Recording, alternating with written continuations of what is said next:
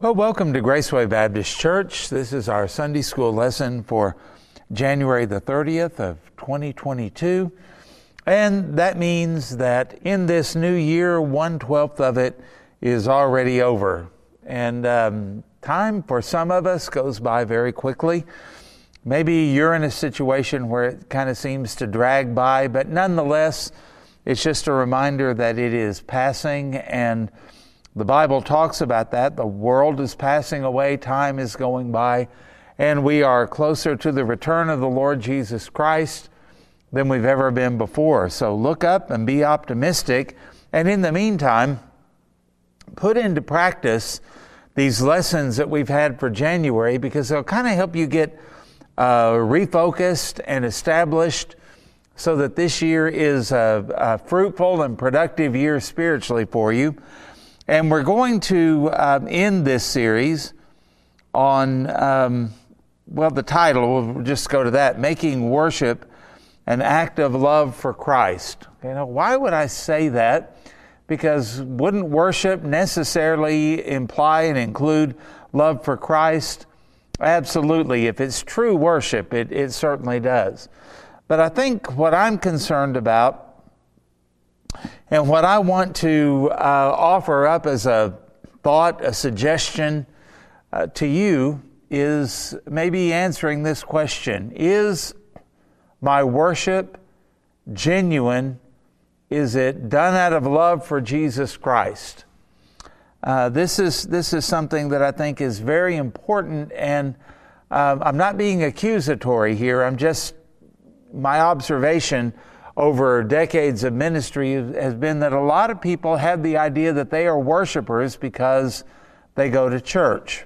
Now, I would agree that a worshiper will go to church. That, that's a given. But I also am smart enough to know that not all churchgoers are worshipers. Okay? Let me say that again. If you worship, you indeed will go to church.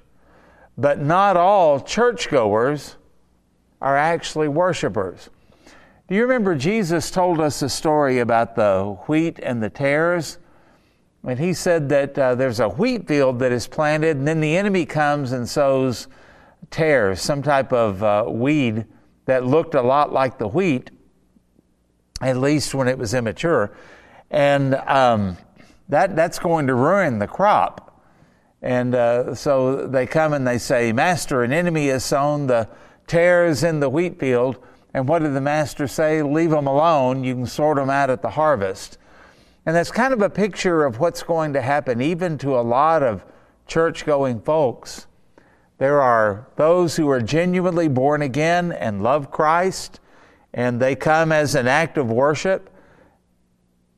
But we also have the. Um, mixed multitude, I suppose we'd say. Those people that come out of some kind of a legalistic type thing. They don't come out of love for Christ. They come because they're made to come by maybe their parents, or the expectation is that they will come by family or friends or neighbors, um, people like that. And uh, they don't really worship. And uh, uh, my heart really goes out to them because uh, I too was once a lost church member.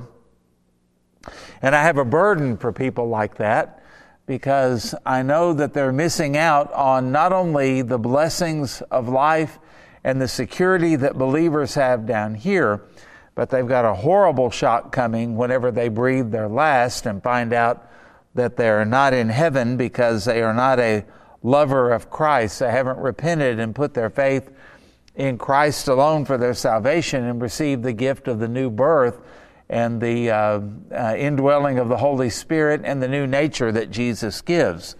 And so I want us to talk about worship because I think this benefits both categories of people. It will benefit the lost church member because we're going to talk a little bit about that in here. But I think the exposure to what worship really is can show the difference between where they're supposed to be and where they are. And the Holy Spirit can use that to bring them under conviction and draw them to faith in Christ. Praise the Lord for that. But also for those who are truly saved, it's easy to kind of drift. It's easy to kind of get our eyes and our focus off of the Lord. You remember uh, when Jesus is walking on the water, the Apostle Peter said, You know, if you are indeed the Lord, I mean, they were terrified, uh, bid me to come out on the uh, water with you. And Jesus said, Come on. And you remember Peter, while he had his eyes on Jesus, he walked on the water.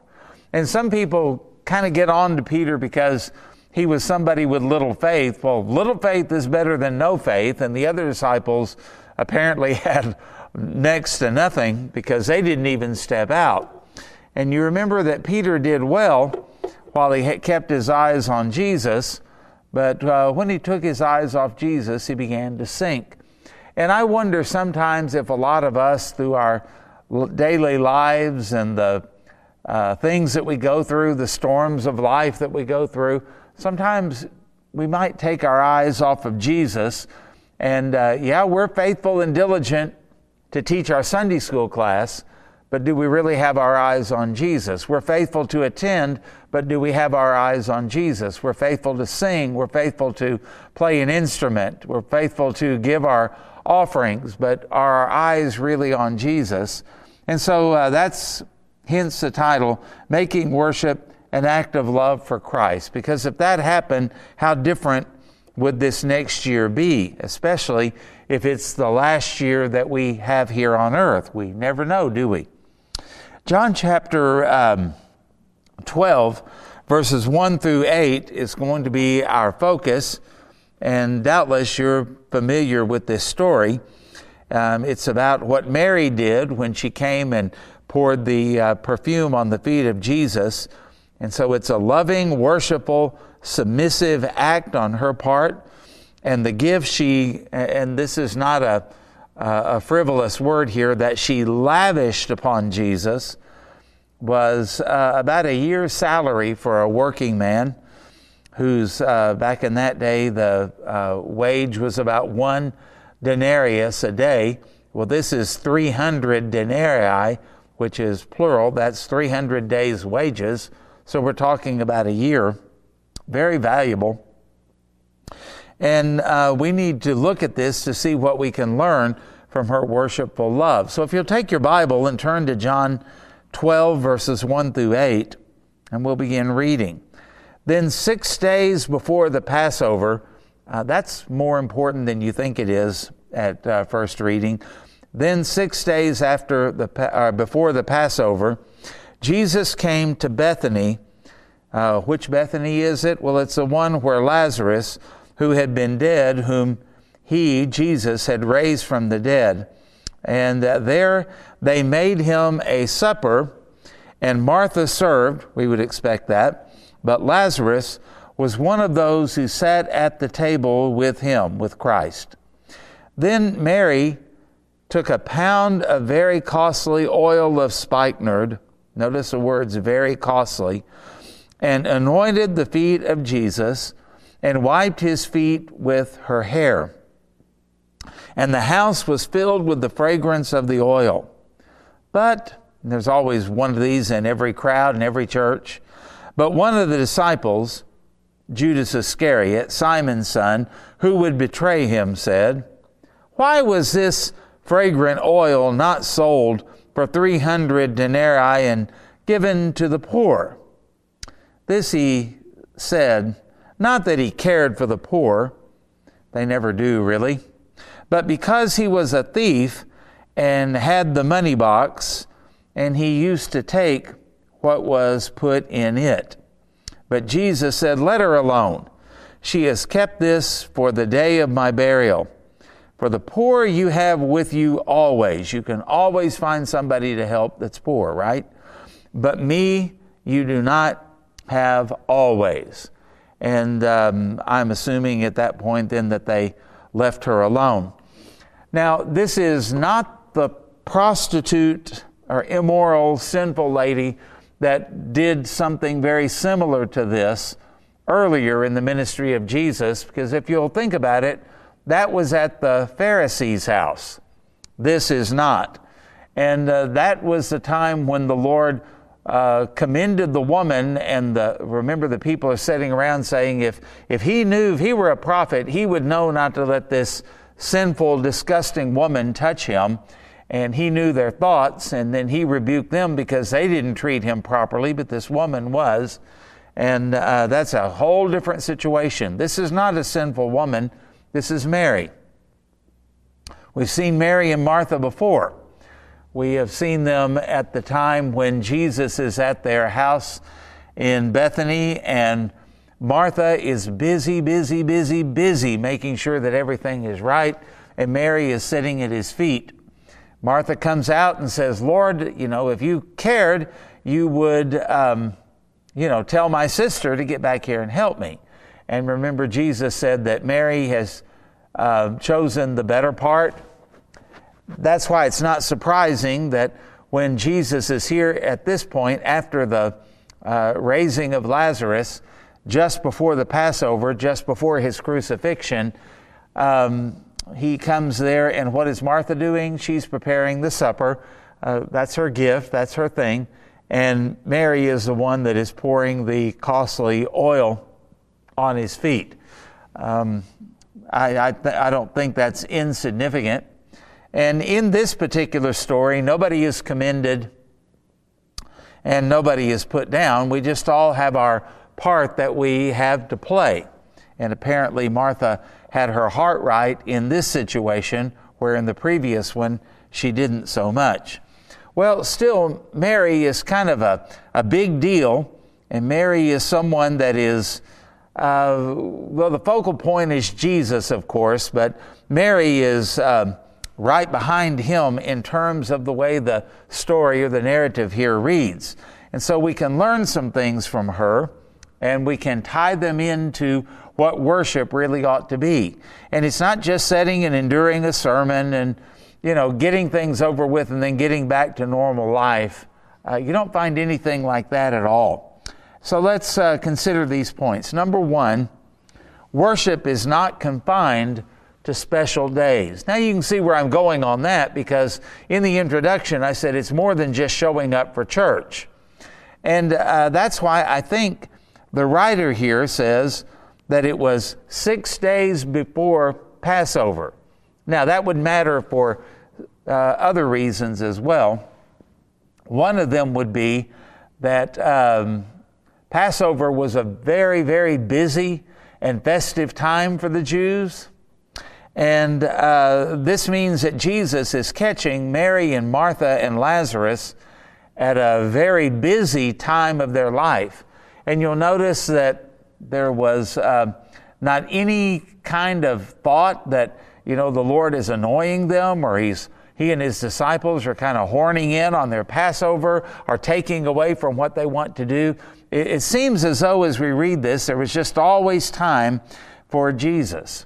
I, I think that's an important thing too. Another important thing would be John is showing us here this is very shortly before his crucifixion.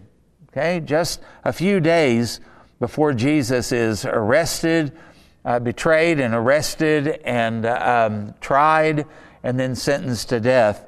And so this is a kind of a crucial time and you can see where the Lord's heart is, and you can see some things that uh, will reference that in uh, Jesus' response to Judas.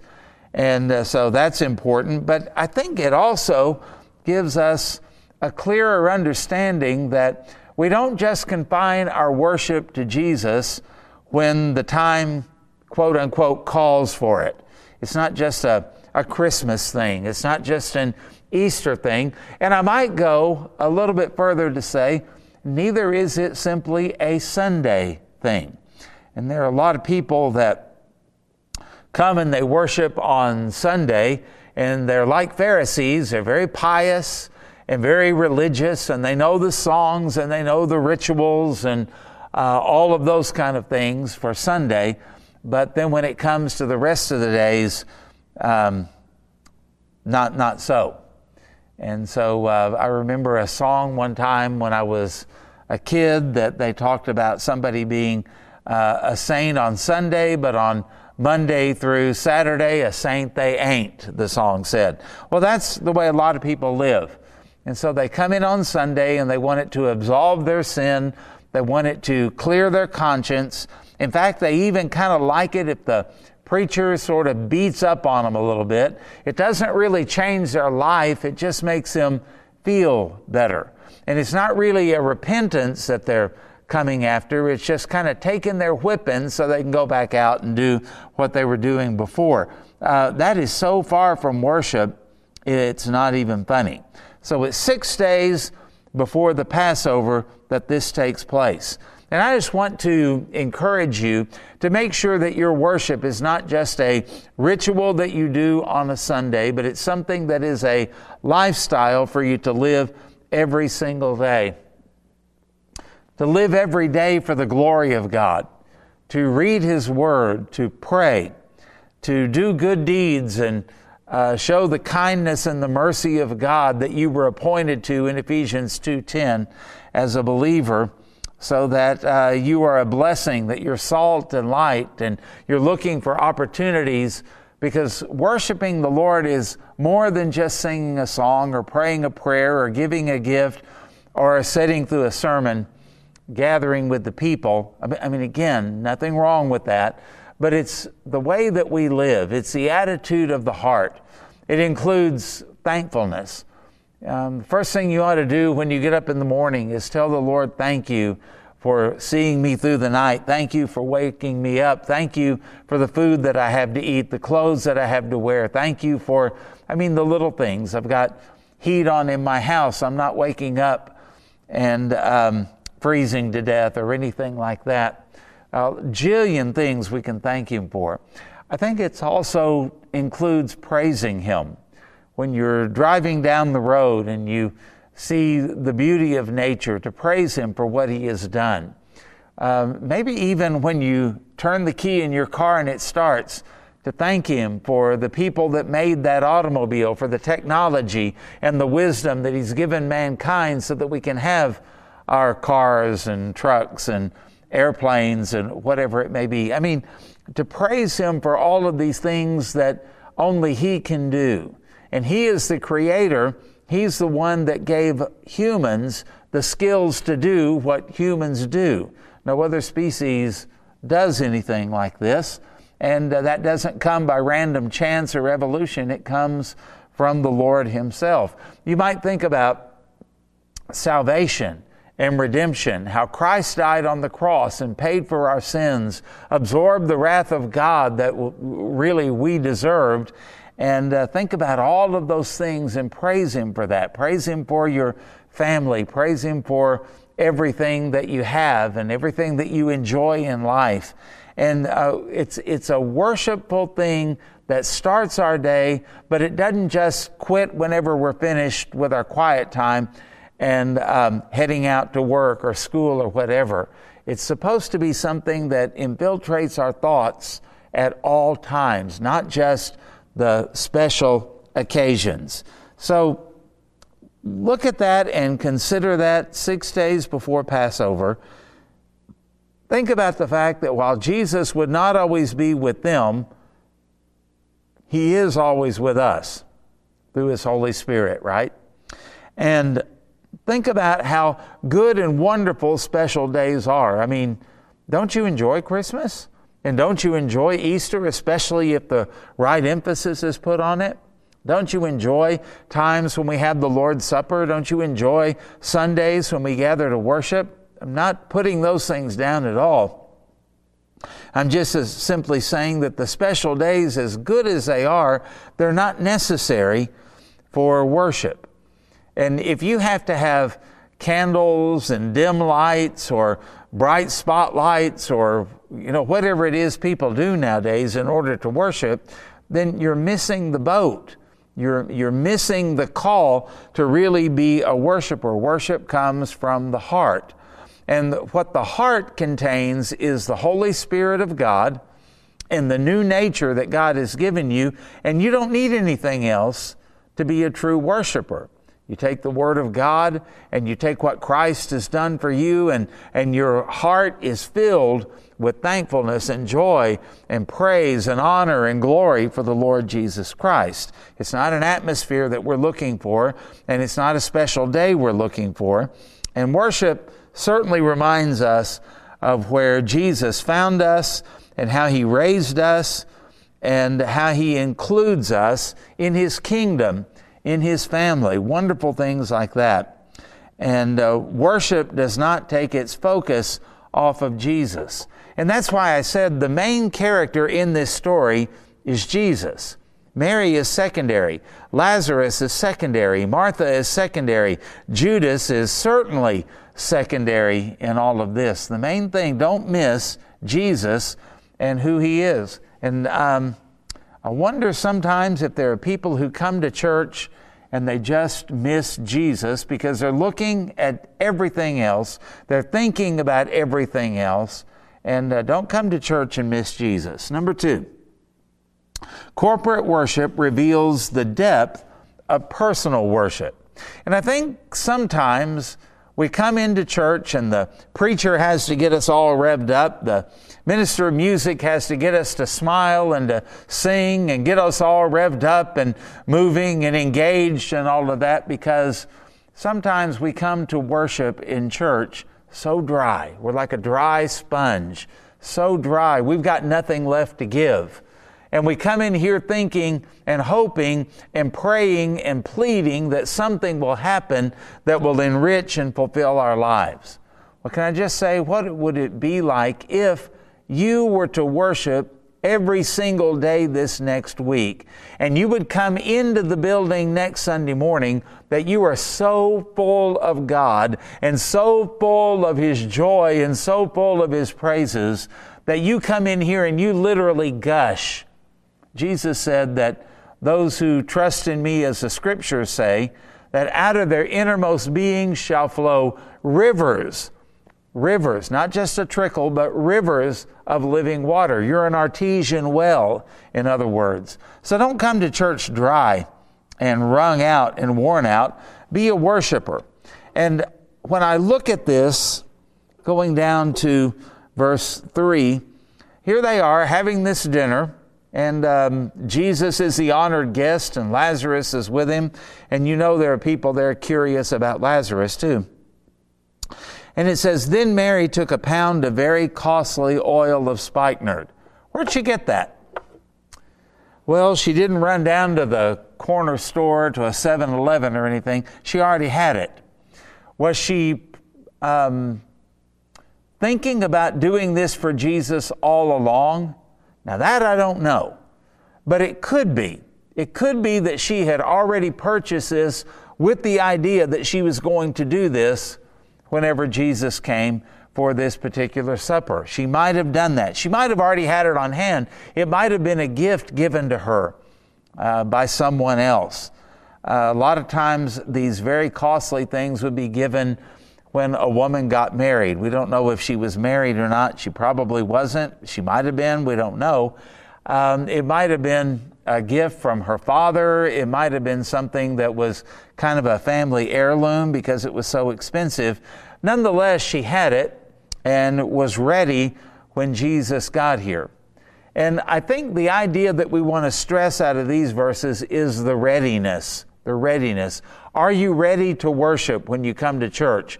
Do you make yourself ready for worship every single day? And do, does your heart overflow with worship like it did with Mary? Mary just couldn't do anything else. And so she anoints the feet of Jesus and wipes his feet with her hair. And uh, says the house is filled with the fragrance of the oil. So this is not something that was prescribed. You wouldn't find this in the book of Leviticus, for example. This is not something that says, and on the sixth day before Passover, thou shalt take thine costly oil and anoint it on the feet of thy, thy Messiah. Or it, it's not anything like that. Obviously, I'm being facetious. Um, this is more of a reflection of her heart.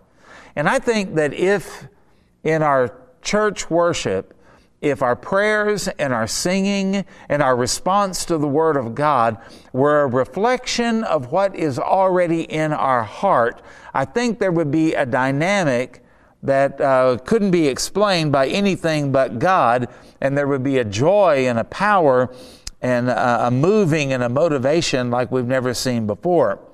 And so this is an expression of her love and also of her reverence. Boy, we have lost a lot of reverence for the Lord in this day and age, haven't we? And so, uh, again, this is not, uh, or pardon me, this is the same Mary that chose the better part in Luke chapter 10. And so we find her worship being extravagant, humbling. She wasn't really exalting herself here. She's, uh, you know, to be under a table anointing someone's feet and wiping it with your hair, uh, uh, that's not exactly the preeminent position. She didn't try to take over the place where Lazarus was sitting. She's on her feet before the Lord, and uh, she is anointing his feet. But it's also impactful. And we tend to think sometimes if we can't be a leader, if we can't be in charge, if we can't be bold and brash and have everybody's attention, then we don't really make any impact. And yet in the Bible, so many times, it's the humble people behind the scenes who make the impact, and that certainly is the case here. Number three, the lost church member prioritizes social work above worship. I mean, you know, there's got to be one because there is one in every crowd. And it says in verse 4 But one of his disciples, Judas, and uh, John wants us to be very clear about who this is. Not a true disciple, but the one who is lost. Judas Iscariot, Simon's son, and in case you're not real clear on that, the one who would betray him said, Why was not this fragrant oil sold for 300 denarii and given to the poor. And then we find out that he said that not because he cared for the poor, but he cared for himself. And this is something that, well, it's hard to swallow.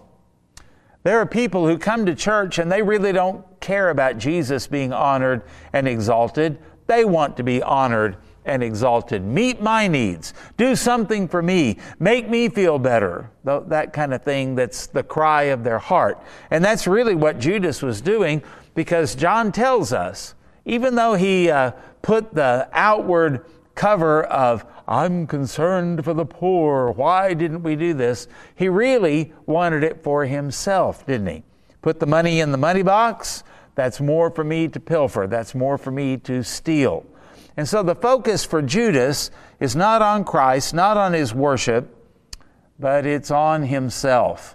And uh, you'll find that there are a lot of people that go to church and they don't really get very excited about the cross. They don't get excited about the resurrection. They don't get excited about the return of Christ. They don't get excited about witnessing, giving, praying, any of those kind of things, and especially not preaching. You know what they get excited about? Well, if I could do something for somebody that is physical and temporary, then I'll get excited about that. And if you could probe down into their heart, past the thing, well, I just love people, well, I just care about people, well, I just can't stand to see people doing without. I don't doubt that. But if you could go deeper into their heart, you know what they would say? It makes me feel good.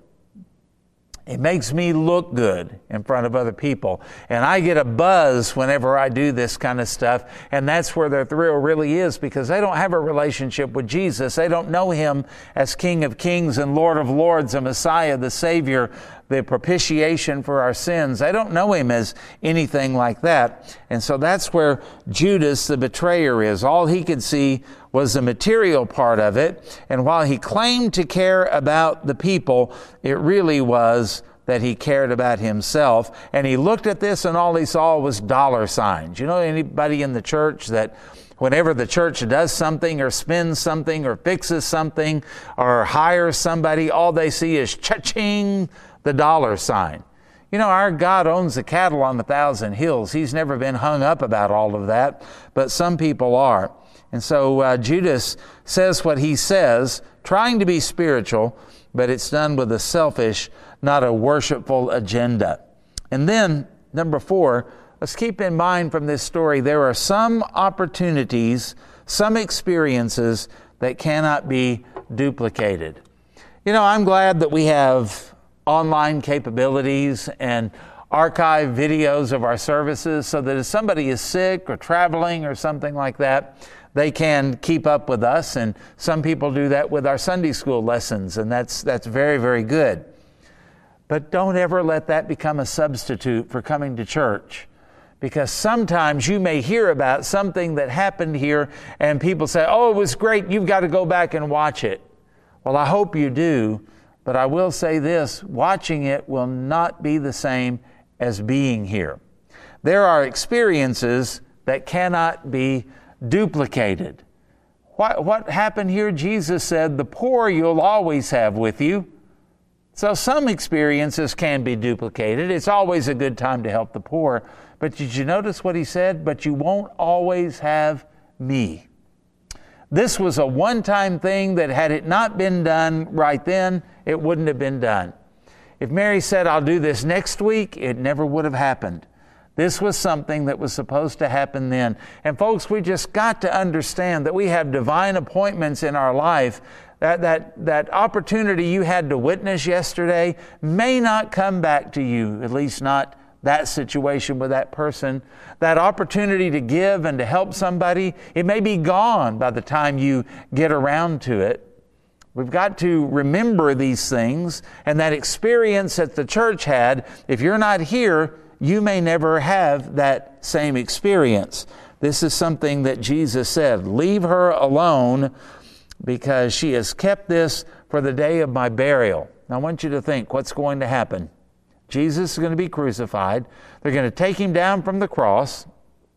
Because the next day is a Sabbath, they hastily wrap him up and put some spices on him and put him in the tomb.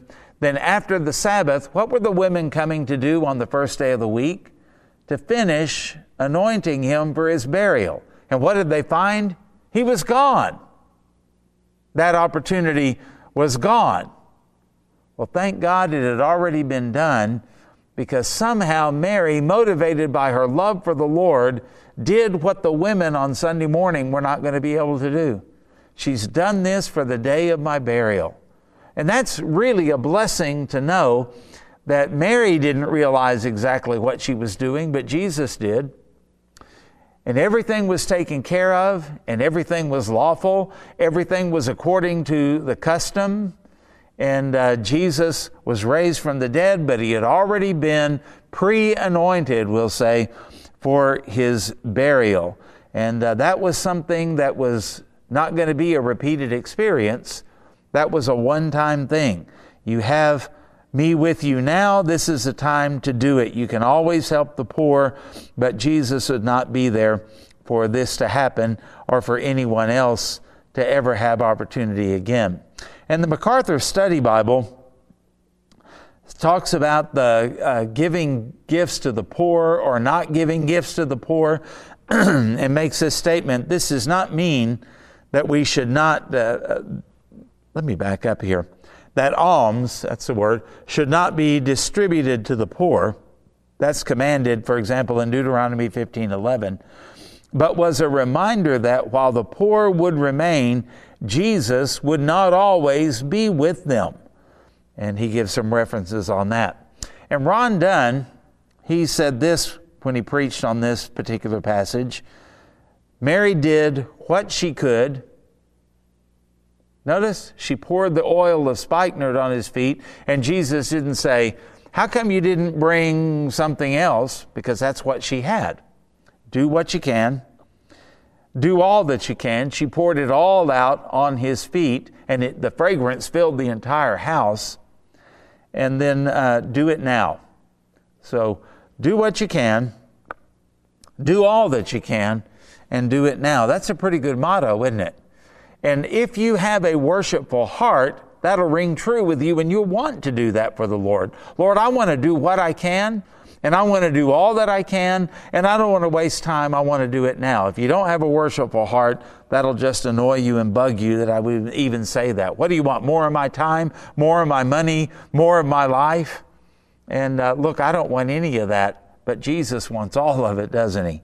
And so we'll just conclude here by saying this year could be radically and entirely different in a good way if worship would be a lifestyle, if personal worship filled your heart so that it overflowed in corporate worship, if love for Christ was a priority and fueled our good works, and if we were quick to honor Christ and not miss out on opportunities so that we don't have a life filled with regret, saying, Well, if only I had known, and if only I had done this, well, I would have done it sooner if, and all of that. God's got the perfect timing down for everything that we do. Let's just simply let the Holy Spirit fill us and control us so that we don't skip or miss opportunities and experiences that we could have with God and with other people for the glory of Jesus Christ. Let that be our focus. Well, I appreciate the time that you've taken to uh, watch this video or listen to this audio, as the case may be. God bless you, teachers, as you teach your classes. And for those of you who are watching this, to stay up, good job. And uh, thank you so much for doing that. And I pray that this will impact your life in a very meaningful and powerful way for the glory of our King. God bless you and thank you once again.